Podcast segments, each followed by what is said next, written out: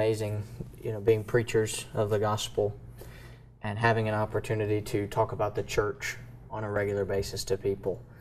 And of course, every sermon can't be about the church. Hmm. you know, every sermon can't be about water baptism. You've, you've got so many things in the Bible to cover. But there are questions about the church that are asked. And I, I think the ones that we're going to talk about are the most commonly asked questions about the church. The first is What would you do if someone asks you why you attend the Church of Christ over all the other denominations that you could attend? Well, that, and, and I, I think that I'd like to begin with the thought that, you know, I searched for a long time. I did not grow up in mm-hmm. the Church of Christ. And so I was asked this question, you know, quite a bit, you know, when I when I put on Christ in baptism, when I, you know, was attending uh, faithfully, you know, right from the beginning, and, and people could see a change in what I was doing and obviously what I believed, and saw that there was some difference there this question seemed to come up along. You know, why do you why do you attend the Church of Christ? What is it about, you know, the Church of Christ? And you know, the the thing that I want them to know is, look, it's not. It wasn't convenient. It was not, uh, you know, a, a, close by option. It, wasn't. You know, it was more than just a, this was the family church. This was uh, this was uh, this was the church that I found in Scripture, mm-hmm. and and I visited uh, most every denominational group, uh, at least under the big categories, uh, that's out there. And, and, you know, it was, and I did that for a, a, good long time, trying to find something. Knew that I needed to change my life, knew that I need, needed to live a better life. But uh, as far as religion, you know, quote unquote, was concerned, I didn't know. So I was out there searching. Now, at the same time I was searching, my wife was a member of the church. And at the time we were dating, and so I would go home and visit, and I'd visit where she attended. Mm-hmm. And that happened to be the, the Church of Christ. And therein I was hearing gospel sermons, mm-hmm. I was mm-hmm. hearing scripture. And I would go and I would visit these other places, you know, uh, the rest of the month. You know, that might be a once a month thing, but I would go, you know, to these other places and, and, and I would hear a lot of opinion, a lot of, you know, stories and different things like that, a lot of anecdotes. Um, but I, I wasn't hearing gospel. I wasn't right. hearing a lot of scripture. I could go visit the Church of Christ on one occasion, and I would hear more scripture in one sermon than I would hear the whole rest of the month, maybe the next two months. Uh, combined. And so that that told me something, you know, that they had a respect for Scripture. Well, what was it that it was, um, you know, about the Church of Christ? Well, it was about reading it in Scripture. It was finding the, the truth there. And that's really what it was for, for me, you know, in finding the truth. And so when somebody asks me the question, I want them to understand, you know, I, did, I wasn't born in it. Um, you know, I found it in Scripture, you know, based in Scripture. And say, well, you know, but isn't every church, you know, out there, you know, part of Scripture, you know, and you'll get that a lot of time, kind of connected to this same question. Um, but need to soon realize that our Lord promised to build His church, Matthew 16, 18. I will build my church. And, and that's important to note because he says my church. And you'll talk to a lot of people out there and say, well, my church or his church, her church, this church, that church, black church, white church. There's a lot of different options that right. are out there. Um, you know, a lot of different hyphenated type churches that are out there. But Jesus said, I'll build my church. I want to be a part of that church not some man's church. Sure. I want to be a part of our Lord's church. He said, I'm going to build my church. That's where salvation is, Ephesians 1 3. I want to be a part of it. And I find out that He is, in fact, the head of the church. Uh, Ephesians 1, verse 22 and 23. And, and therefore, he talks about the body being that church. And so, just a few chapters later in Ephesians, I read in Ephesians 4 and verse 4, there is one body. Mm-hmm. It, it's exclusive in and of itself. I didn't make it exclusive. Our Lord made it exclusive right. by building it. So it's not one among many denominations. It is one. Is not a denomination. And therefore, it is the one we read about right here. Now, uh, if, if, if I come along and I read in Scripture, this is what the church is you know supposed to be doing. This is what characterizes the church. Here's the entrance, how you get into the, that church, uh, not joining it, but being added to it. Acts two forty seven. Those mm-hmm. those type of things that you hear about in the world, those things don't seem to match Scripture. And that became a problem for me right off the bat. But that was one of the first things I was beginning to notice that some of these particular groups, I'd go to this one, they're talking about this is how one's saved. Well, you just believe this is how one's saved. You know, you repent and do a, you know, be a, be a better person and everything, and ask Jesus in your heart. Well, I'm looking for scripture for that, and I don't see it. And yet, I can read about the Lord's church, and this is how they were added to the church. This is how they were saved, and I can do those things and be that one church the one body. And I think that's that's important. And that's that's where I try to take the conversation. And I simply would ask this of that individual who in turn asked me if I could if I have the time to do so, is I'm going to ask, so what opportunity have you had to study about the one church of the Bible? Because I want to make that point and I want to give them opportunity too mm-hmm. to study it because that's you know, for me that's what was most important. Sure. Uh, was was studying about the one church. Well, it's amazing. You, you, brought up some of the points that I would have brought up myself. You know, Matthew 16, 18, my church, mm-hmm. singular. Acts 2, you have the day of Pentecost where the church is starting to get going because yeah. the members are, are being, being added to the church. 247 says added to the church yeah. daily. Now, a couple of questions. You know, the, why do I attend the Church of Christ? It's the only church I find in the Bible. And if all scripture is given by the inspiration of God and is profitable for all parts of my life, then I'm very well off by looking only in this book for where I can Absolutely. go to church. Imagine if on the day of Pentecost, Jesus had had been preached and all of this had happened, and Peter then said, Now, once you've been baptized, what church would you like to attend? Would you like to, to attend this church or that church? What about this contemporary church? That wasn't even on the table. Right. There was nothing on the table. In fact, you have at the start of Acts 2, the church is starting and everybody is coming together. They're being added to the church daily. You get to the book of Galatians, though, and you find a problem. Yeah. You have a mm-hmm. church that is, or churches, I should say, that are no longer even following after what they had been taught. And Paul says, I'm, I'm very surprised by this, that you would be so quickly removed from what you were told. And what they had done was, of course, go back to the old law. they had right. gone back to the way that the old law and the Old Testament worked, and they were using that as their, their justification. But Paul says, you know, there is not another in the right. book of Galatians. There is no other law. There is no other gospel.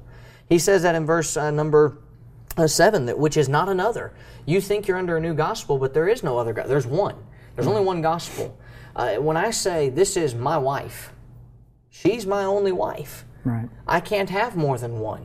I, you know, unless our married our marital bond breaks, dissolves, whether through divorce because of fornication or whether one of us dies, the only way that we're no longer going to be married is if those two things, one of them happened. As long as we are living and married, she is my wife. Right. Singular. And she is no one else's. I can't say that about any other woman. I can't say that they're my wife. They're not my wife. She's my wife. I can't say about any other church that it's acceptable to God if it doesn't fall under the guidelines that God has set before it. And that's not a that's not being mean or hateful. It's not being mm-hmm. rude or, or being unkind. Right. But that is what a lot of people think. Sure. You you get the you're the only ones going to heaven and you're Bible thumpers who hate homosexuals and you hate people who believe that their body, their choice and all you're so hateful. Wayne, what would you do if someone said that to you? Well, I, you know, typically that's a loaded question. Right. It, it really is. You know, uh, in, any of those that you've just mentioned would be a loaded question, um, and, and, I don't know if they're just looking for a fight or if they're looking. So, I think the best way to handle that oftentimes is to try to diffuse the situation, diffuse the tension mm-hmm. to some degree, because typically that happens as we've been studying something. You know, um, for them to know some specifics about the Church of Christ and then to turn around and say, you know, that you're hateful, you must be a hateful people, you know, in that way. Something has happened or something has made them think that. So I, I really want to know what it is. I genuinely want to know. I, would like for them to tell me. So I'm going to ask them, you know, well, what, what is it that, that would make you say that the Church of Christ is, is hateful in that way? And I, and I would let them yeah, yeah, vent, get it out, whatever it is that you think that you have to, to say or whatever, and we can go from there as far as how that continued conversation is going to take place. And but as that conversation continues and they've they've said their piece, whatever they think that it is, you know, I, am going to turn back around. I'm going to say, okay, you know, well, would you like to know what the Bible says about whatever it is that they have issue with. And and because what I what I'm going to try to do is I'm going to try to engage people with Scripture, try to get people back to the Bible, back to studying their Bible. And a question like that that comes about is an emotional question.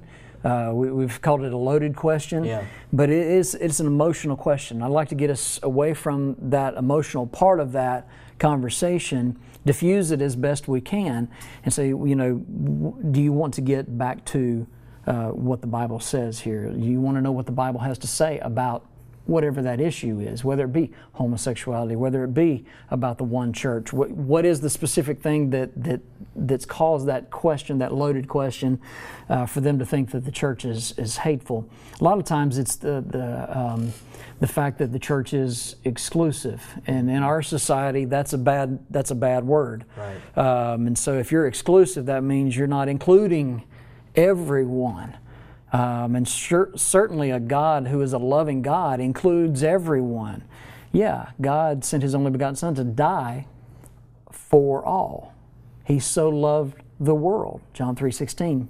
But that doesn't mean that all are going to be saved. In fact, Jesus himself taught that there would be few that find it. Mm-hmm. When many are going to be lost and go in the way of destruction, Matthew 7, 13 and 14. So that that tells me that the church itself is exclusive because it's the Lord's church. It's not my church. Wayne doesn't own the church, and and neither does, does Michael, for that matter. You know, so uh, the only one who is the head of the church is Jesus Christ. So it is exclusive in its very nature, and that upsets some people.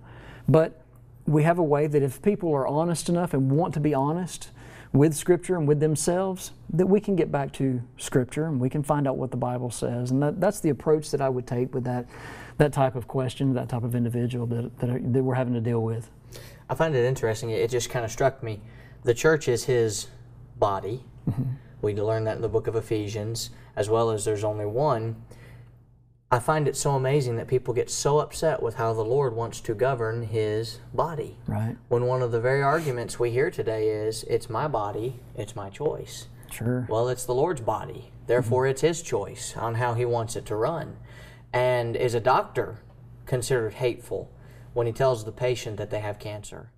No. I've never once heard someone in their right mind suggest that the doctor was mean and cruel when he came in and gave the diagnosis that they didn't want to hear. Yeah. I, have had that happen in my own life. I've got a, a disease that uh, you know affects my immune system and how I you know digest and how I handle food and all this kind of thing. And I could tell when the doctor came in after we did the procedure to try to figure out if I had it or not that he was heavy-hearted. Yeah. And then he didn't like. And he, he came in with the the images. He's Mr. Clark. This is what we're looking at. Here's what we're looking at. Here's what you've got.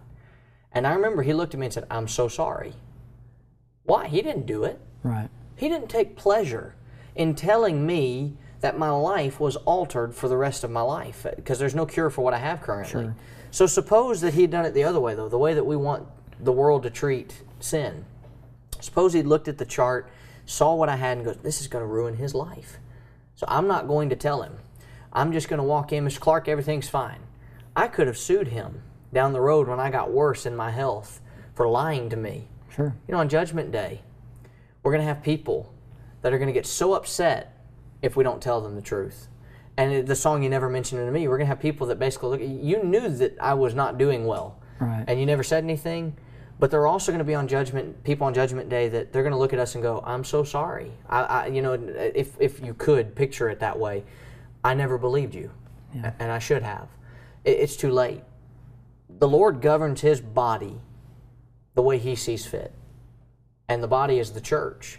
And the church, he has certain expectations and certain rules and requirements that must be met in order for that church to be pleasing to him. But I find it interesting that, you know, in, in Galatians 4 and verse 16, you have Paul telling the, the churches of Galatia, Am I now your enemy because I've told you the truth? Are you mad at me because I'm doing what is helpful to you? Uh, you know, my wife and I, when we took our son for his first doctor's visit, you know, they gave him a shot.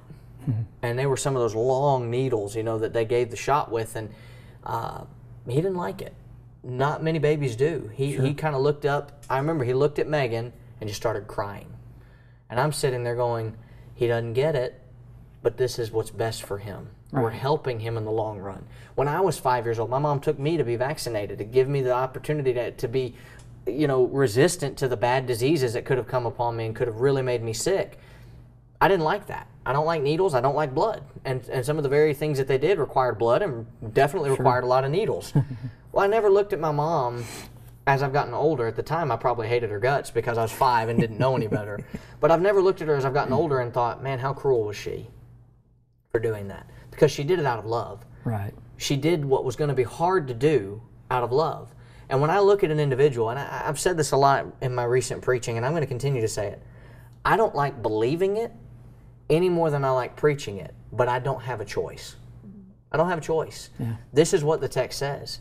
I, I would love to be able to look at an individual and say, Yeah, live how you want to live. You do whatever you want to do. There's no problem with that.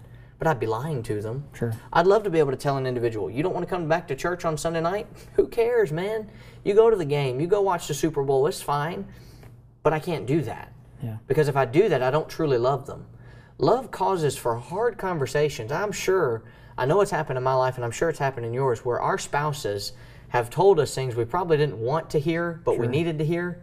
And we may not have liked hearing it when we were told, and we probably didn't even maybe handle it the best way because we're like, come on, that's not true.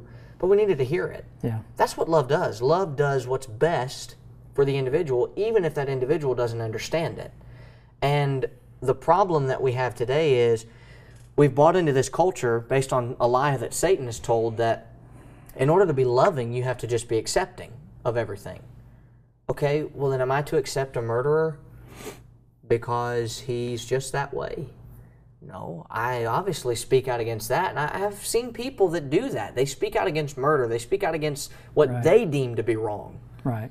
Well, then they're not truly practicing what they preach. Not being consistent. Right. You're not being consistent enough because if you're going to say love is acceptance, then you must accept everything. Well, the problem is that's a slippery slope. That brings us into a danger of you have to accept pedophilia because that's just how someone's programmed. But no hmm. one's going to suggest that. I can't then turn around and suggest that I have to just accept homosexuality when my Lord tells me that I can't. And it's not because I'm hateful. Right. It's because I'm loving. It's because I love you enough that I don't want you to go to hell. I don't want you to face what the Bible says is coming for an individual that does what is against God's word. And when the Bible calls something unnatural that goes against nature, Yeah. I need to be able to tell people in love. Now, there obviously, you know, I'll say this, and then we, mm-hmm. I've got another question to ask you. But, and obviously, we've got the right and the wrong way to do it. Yeah. You know, there's obviously the way to handle it. Galatians six one, the spirit of meekness. The spirit of meekness dictates that I handle it with care.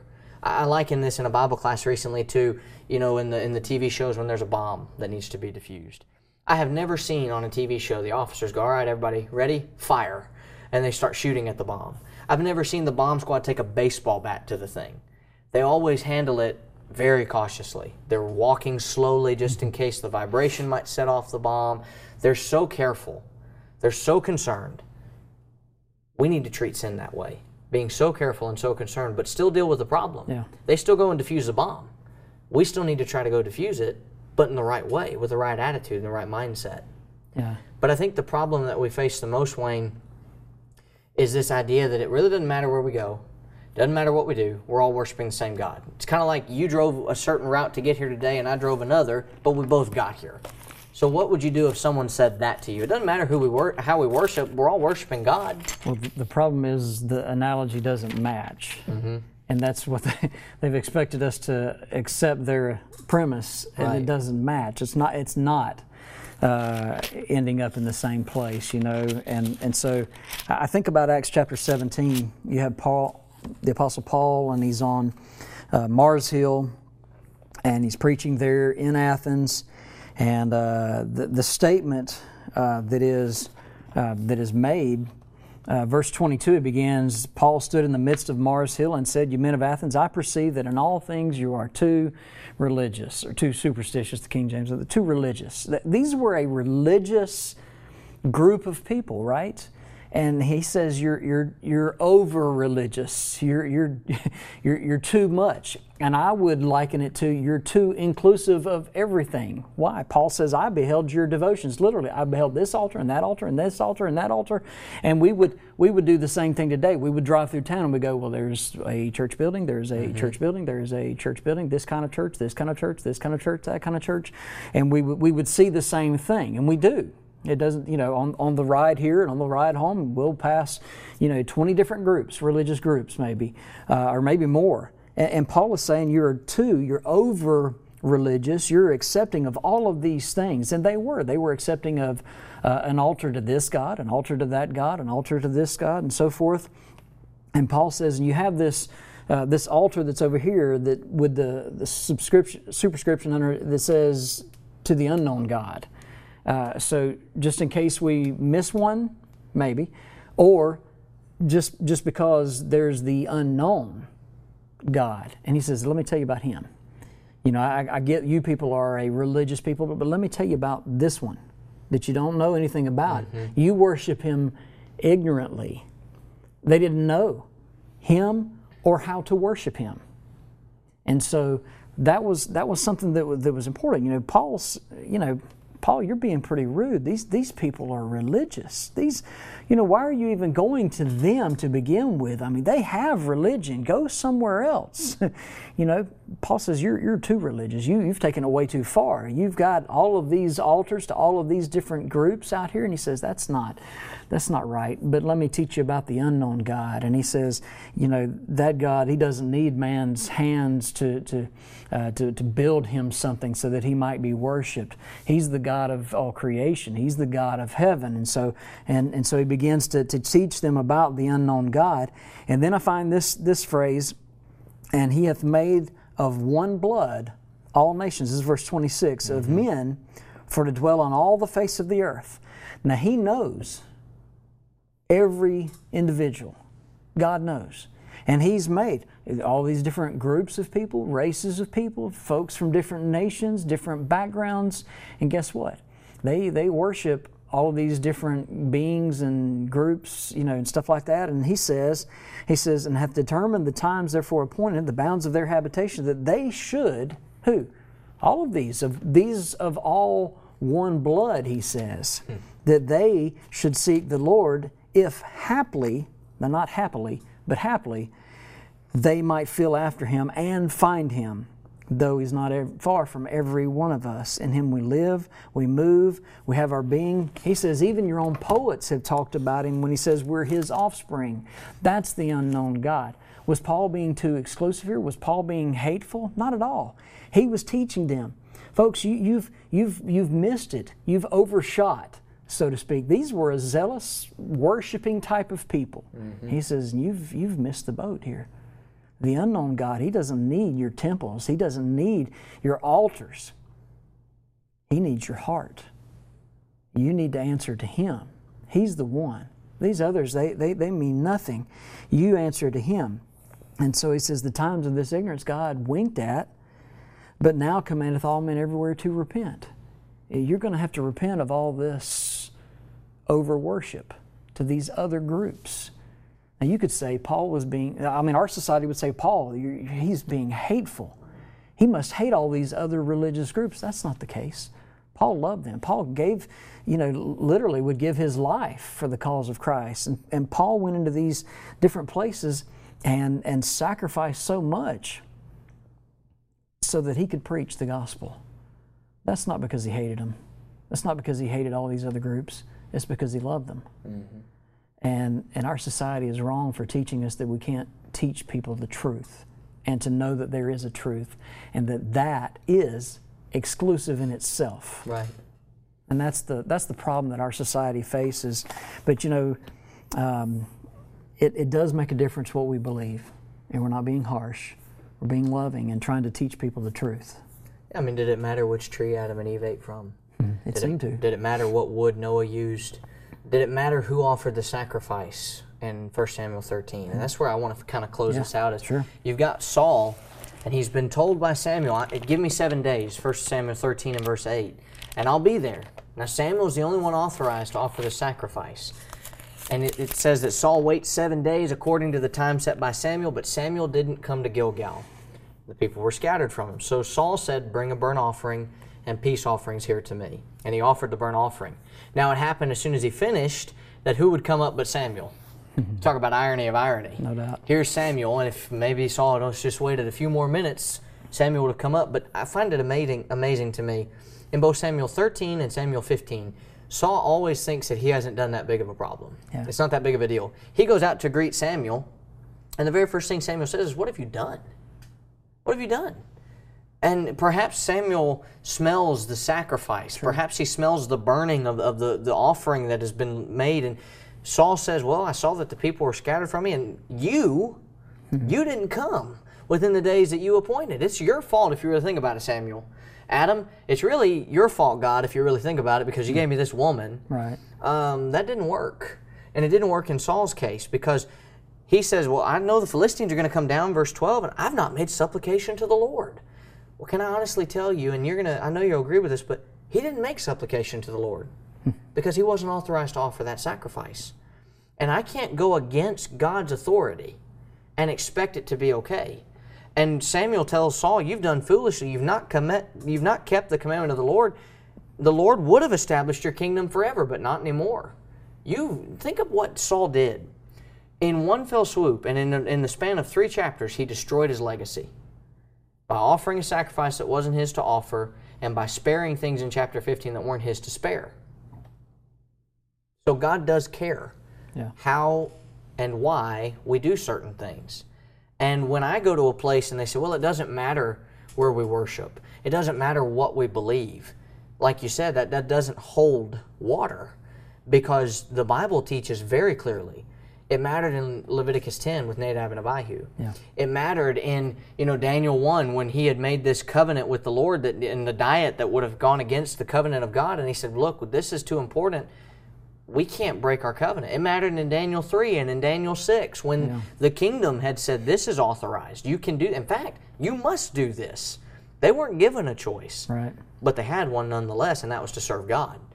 I, I think it's so impressive that just those few examples alone, while quick, that they paint a powerful picture. And what you've said as well paints a powerful picture. Just because you're religious, it doesn't matter. Cornelius was religious, but it didn't matter. Cornelius was a good man, but it wasn't enough. If being good were enough, then we wouldn't have anything to worry about. We wouldn't even have need to go to worship. We'd just be good people. But the Bible teaches something different. The Bible teaches that I can know what the truth is, and I can know that the truth will set me free, but I also can know in multiple of the letters that Paul wrote, he wrote it to people who were struggling with following after God's commands. Therefore, doing it against what God has written doesn't work. It didn't work for Corinth. It didn't work for Galatia. It didn't work for any of the number of people that Paul wrote to that had problems. Every church that he wrote that had a difficulty to it. It didn't work for some of the churches of Asia.